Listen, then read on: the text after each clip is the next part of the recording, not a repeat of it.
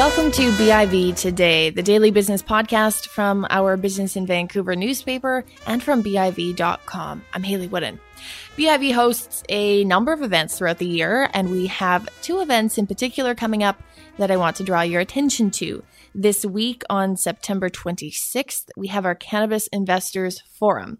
If you're interested in understanding cannabis, the business and investment opportunities that are coming about because of legalization, this is the event. We have a great lineup of panelists who can answer all of your questions, including, hey, what'll happen to me at the US border if I'm an investor in this space? For more information on that, visit biv.com slash events.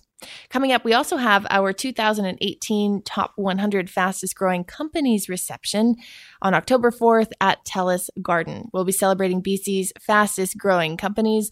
Some of these companies, they've seen more than a thousand or 2,000% growth. This is a chance to meet some of the people pushing these businesses to new heights.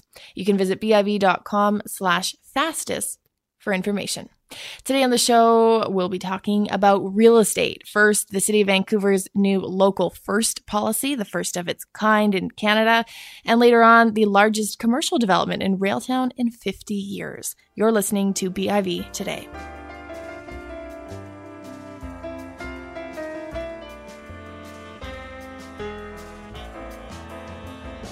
The City of Vancouver is the first city in Canada to require local hiring and purchasing on major development projects. The policy was announced last week, and it makes Vancouver the first major city in the country to introduce a formal community benefit agreement, or CBA. Jason Turcotte is the Vice President of Development at Cressey Development Group. He joins me now to discuss. Jason, good to have you back on the show. Thanks for having me back. We've spoken to you many times about CAC's community amenity contributions. How is this CBA different? What is it designed to do? Well, the, the community amenity contributions are simply um, a financial contribution, uh, generally cash in lieu or, or a physical uh, you know, asset being constructed. But generally, those are cash in lieu contributions through rezoning that uh, are provided to the city, which are intended to um, build amenities for uh, the residents of the city.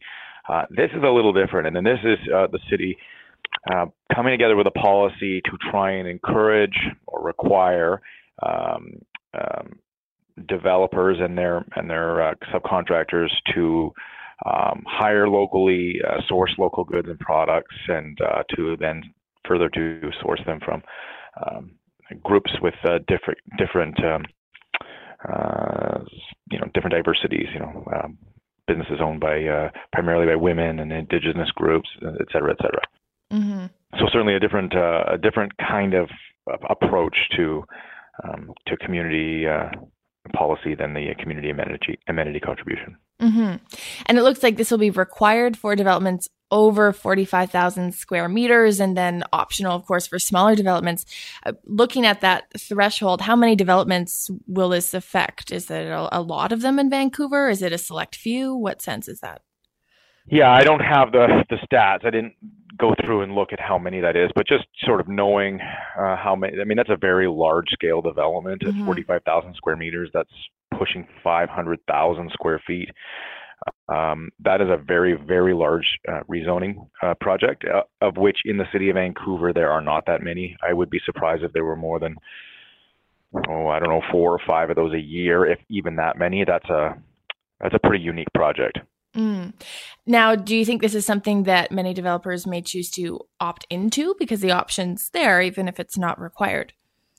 Um, you know, I, I, suspect not, and that's not to discredit the intention of the policy, which I think is very, uh, very good. But I think, you know, we've talked about this on your show before.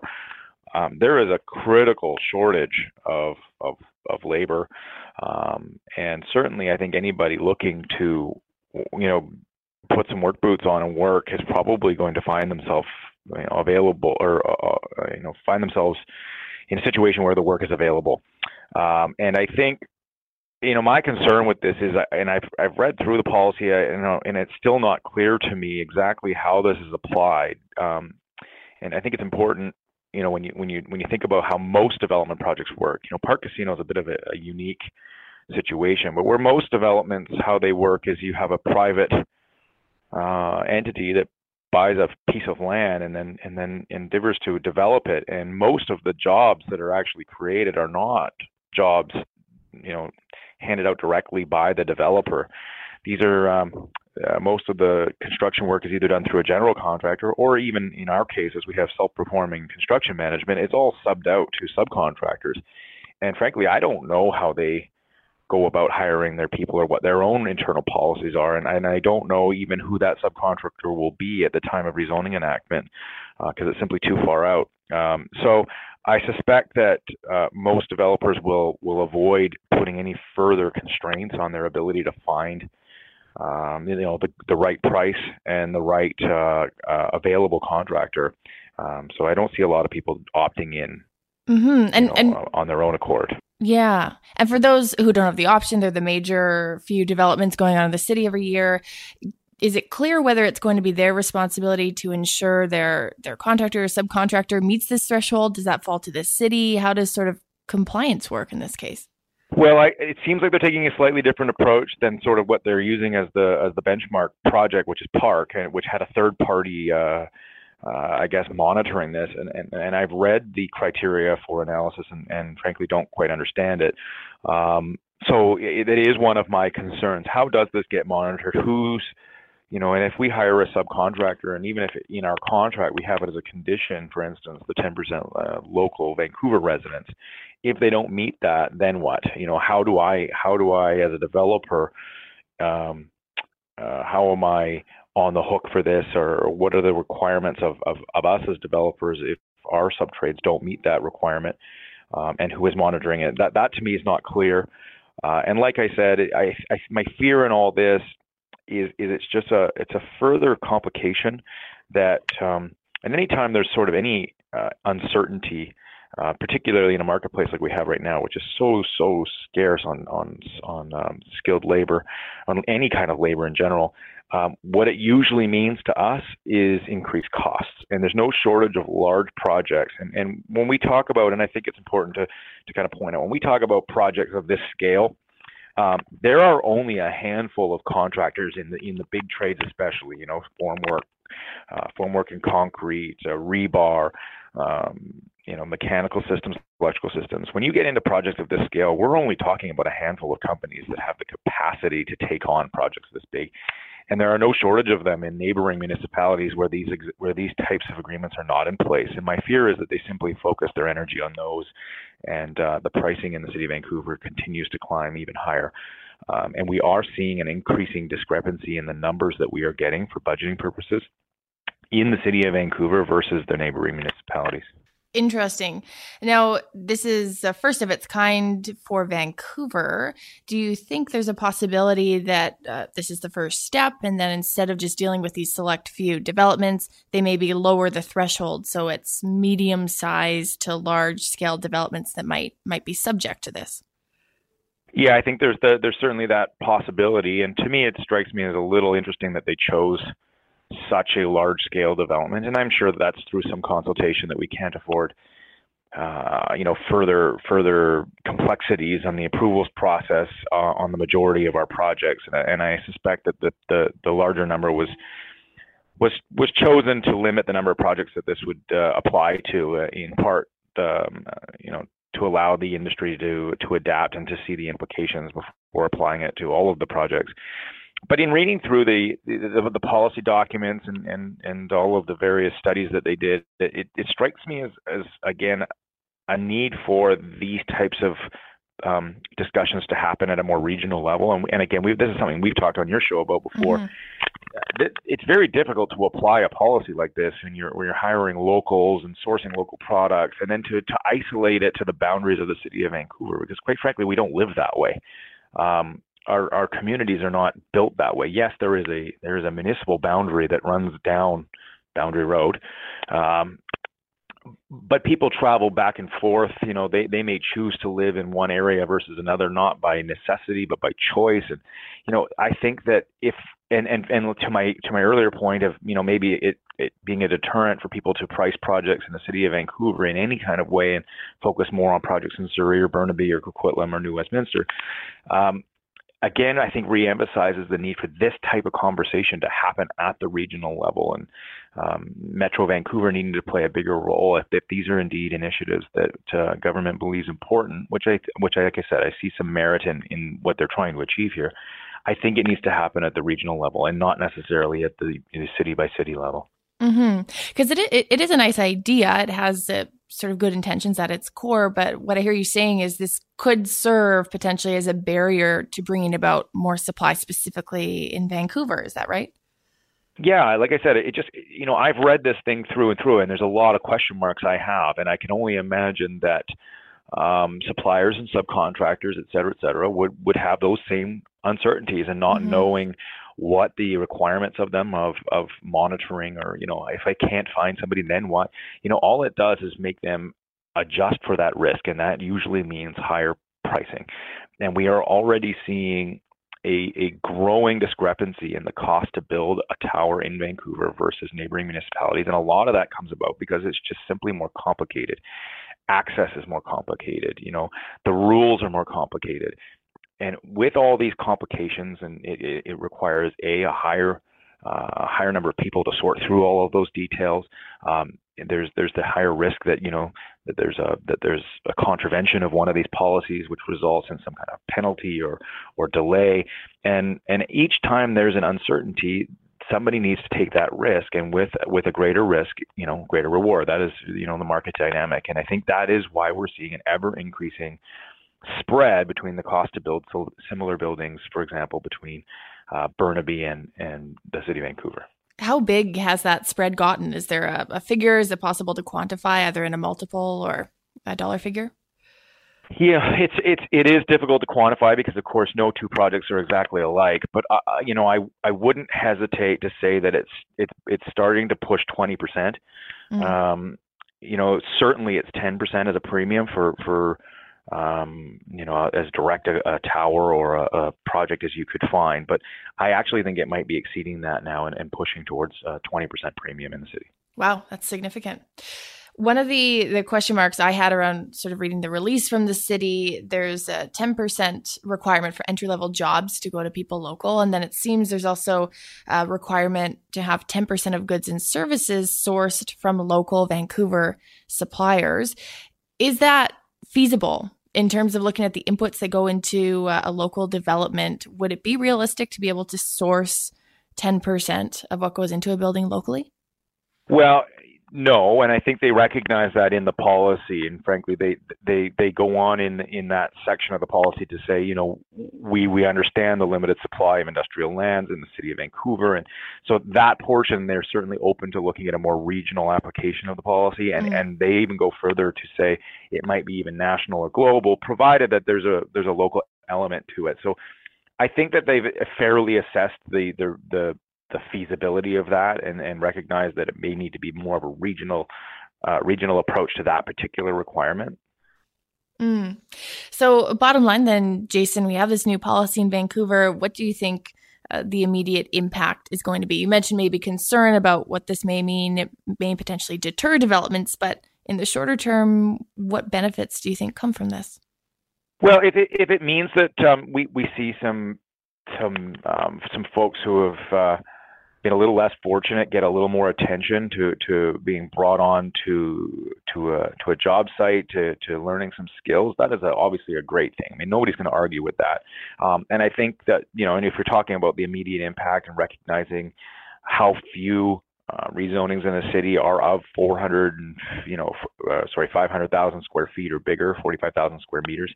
There are very few of them, so it's not going to have a, a real significant impact immediately, um, and it will give an opportunity for the marketplace to adjust and assess whether or not there's there's merit to a policy like that on a on a broader scale. Um, uh, but again, I, I think when you look at the the, the, the scarcity of, of those size of developments, it's it's it's not going to have a real big effect immediately. But uh, what it means for the future, um, I'm not sure.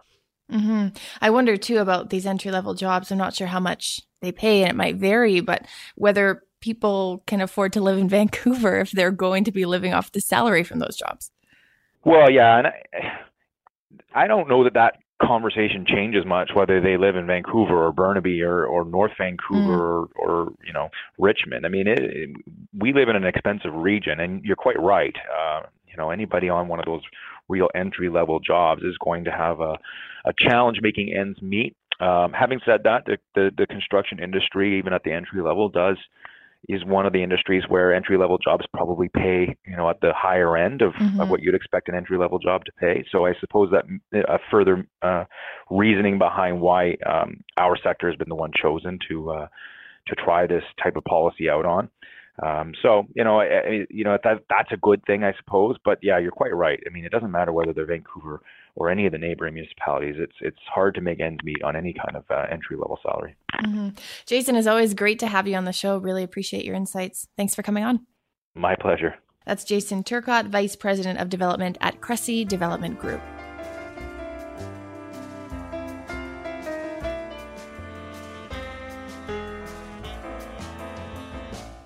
As we've been discussing in our municipal election coverage, the availability and affordability of commercial and industrial space is a concern and a major constraint for local businesses.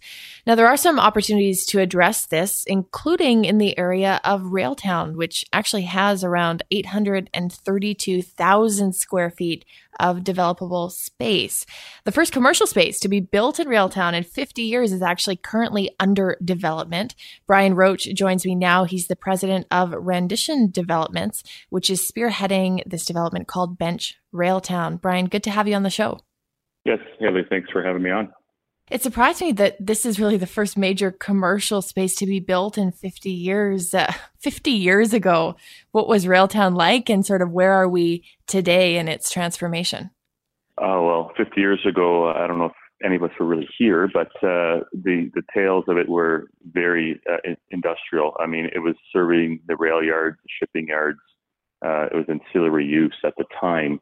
Uh, it was in the late 90s when the evolution or change of Railtown really started when people started moving in there. I think artists um, were the first group of moving into the old uh, industrial buildings that started the trend of what we see today, which is an eclectic mix of different groups.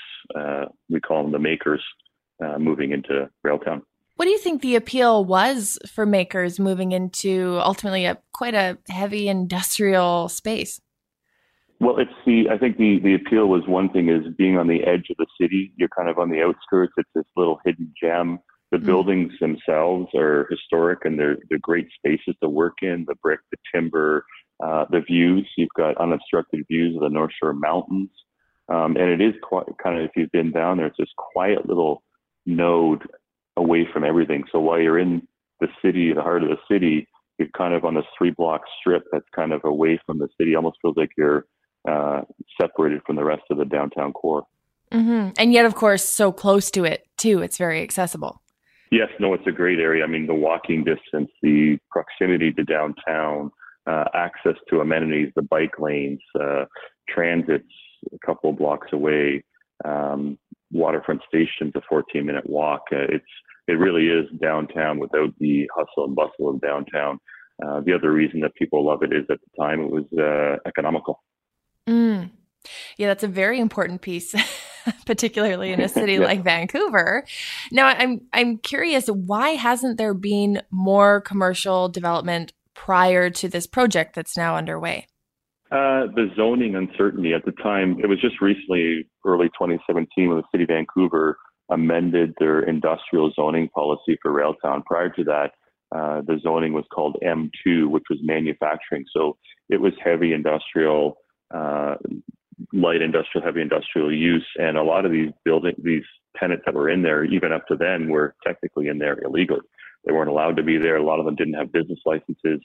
Um, but you know, the city recognizing this uh, made a, a, change to the zoning policy to open it up uh, and modernizing their view on what manufacturing and industrial use was.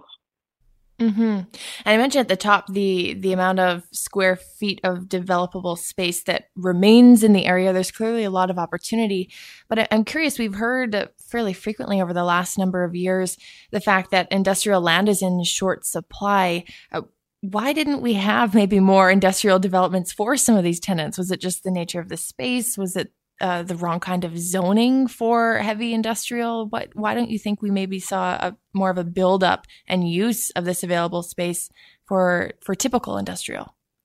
Well, I think you hit the nail on the head there with the, the use and the, the, the buildings. The buildings aren't conducive for your traditional uh, industrial use. Mm. Uh, the buildings are, you know, wood frame. Uh, loading's an issue. Getting trucks in and out of this out of the Railtown core is very difficult. Uh, you know, low ceilings. So all the things that are detractants to heavy industrial is what you see in Railtown. Um, and that's why the t- traditional industrial users aren't there and haven't been there. And the other part is, you know, traditional industrial users need lots of space, and these buildings are small, two to three thousand square feet on a floor. It doesn't allow for expansion, growth, the large industrial use that you would traditionally see on these these types of uh, users. So it was zoned for one thing, but practically speaking, yes. was made for use for a totally other kind of zoning requirement. Correct. Now, tell me a bit about the project you're working on and what kinds of tenants might be suitable for the space. Sure. We're doing a six story uh, flex office industrial use. Uh, the I4 zoning allows for a variety of uses.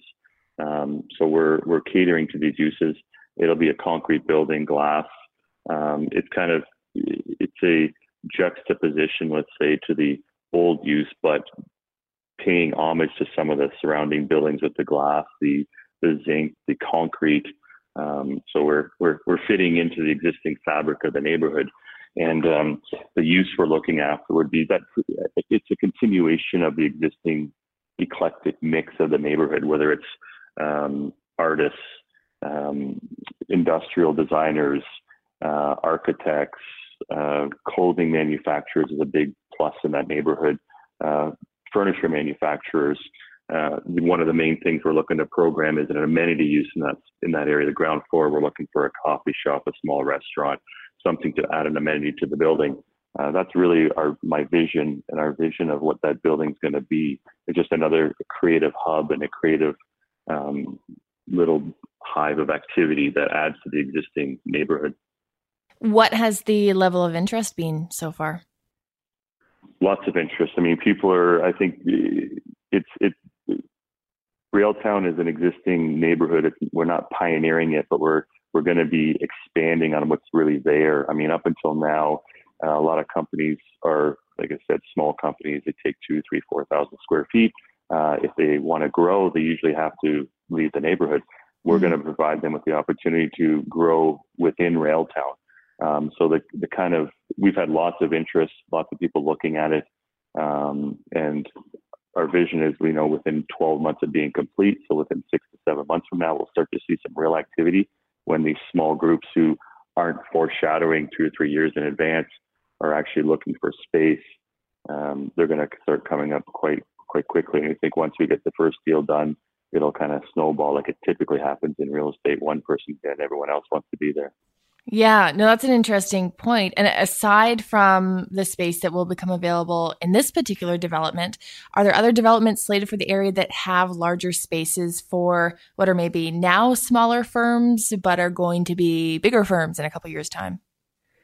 Yes, definitely. Coincidentally, myself in partnership with Omicron, uh, we have another project down the road in the next block over, and that building is actually significantly larger.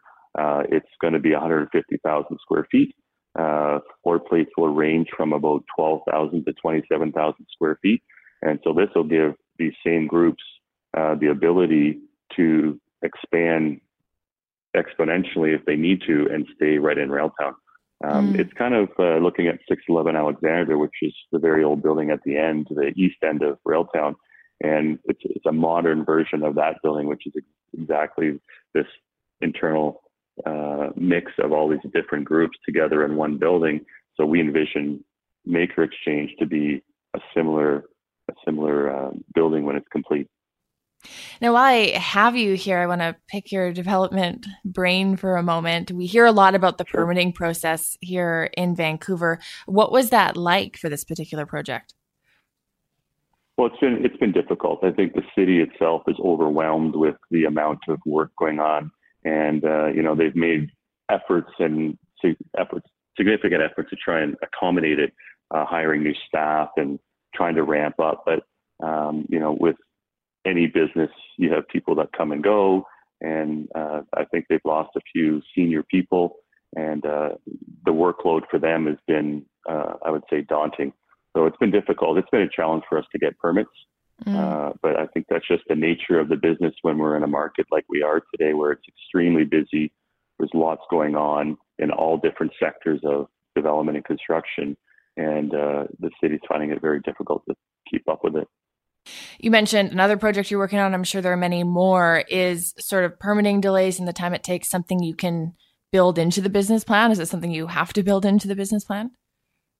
Well, you definitely have to, but it's uh, you know uh, it's hard to uh, get the crystal ball accurate. Yeah. Um, we we factor in what we can, and then we put a little what I call slush into it. But uh, getting the timing down, it, it's uh, it's it's a moving target. But uh, you know, as a developer, that's that's the risk we take on, trying to foresee the uncontrollable, which is other people, other groups, outside entities uh, to help us get what we need done, which is the permit so we can build the building and provide um, opportunities for businesses in Vancouver.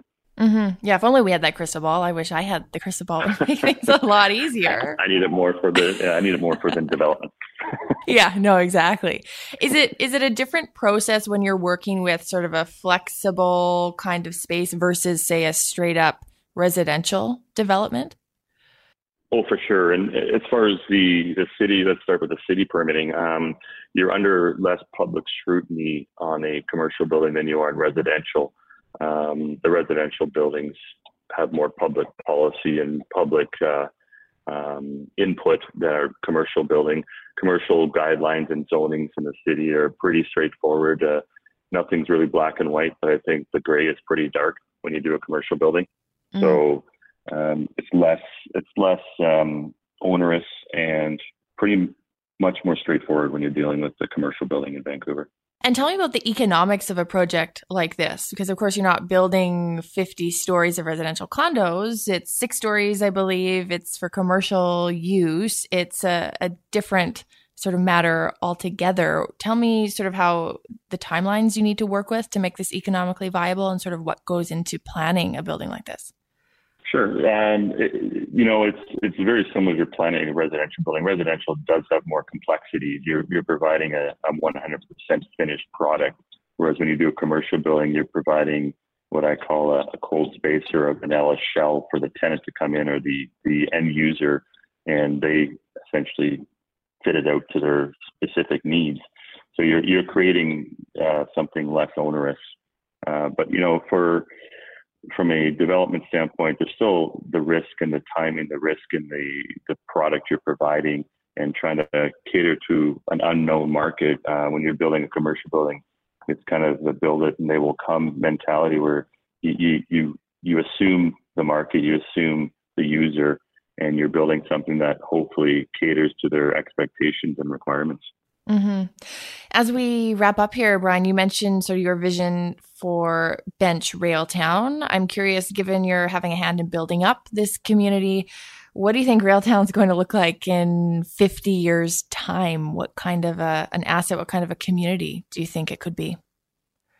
Yeah, well, you know, previously uh, I spent eight years in, in working in in Railtown, so I knew the area. So when this property and the other properties came up, I was quick to jump at them, just knowing that area. I mean, I live in Strathcona, which is a few blocks away. I worked in Chinatown, so I'm kind of live and breathe in this neighborhood, um, which is which the first. Uh, I was very excited to have the opportunity.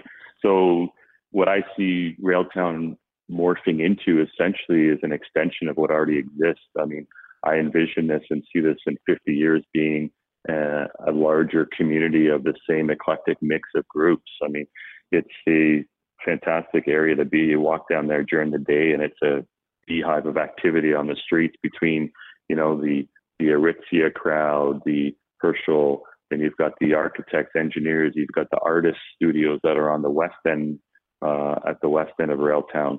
Um, you've got the the designers, the gamers. You've got Cube, which is a virtual reality uh, company, you know, fronted by uh, Microsoft. So you've got these different mix of people. Um, and you know, you, you sit in Railtown Cafe and just watch people coming in and out. There's a vibe in that little three block stretch. Mm-hmm. And so the vision I see in 50 years from now is essentially an extension of that. Uh, the zoning um, does not allow a banker or a real estate agent or a broker to be in that area. There, so the, the, the zoning itself will allow and continue to allow this extension of this units. I mean, uh, groups like, you know, I'm sure it's been said before, but Hootsuite started there.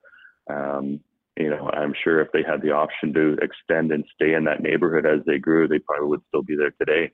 Mm. So that's the kind of groups I see being in there and, and us providing this building and bench being a great cornerstone to restart the extension. Um, that's the vision I've always had for Railtown. Brian, thanks so much for coming on the show. Thanks, Hayley. Appreciate it. That's Brian Roach, president at Rendition Developments. And that's it for our show. Thanks for listening to BIV today. You can subscribe to us on iTunes, Stitcher, and listen at BIV.com, where you can also find more business news. We'll be back tomorrow.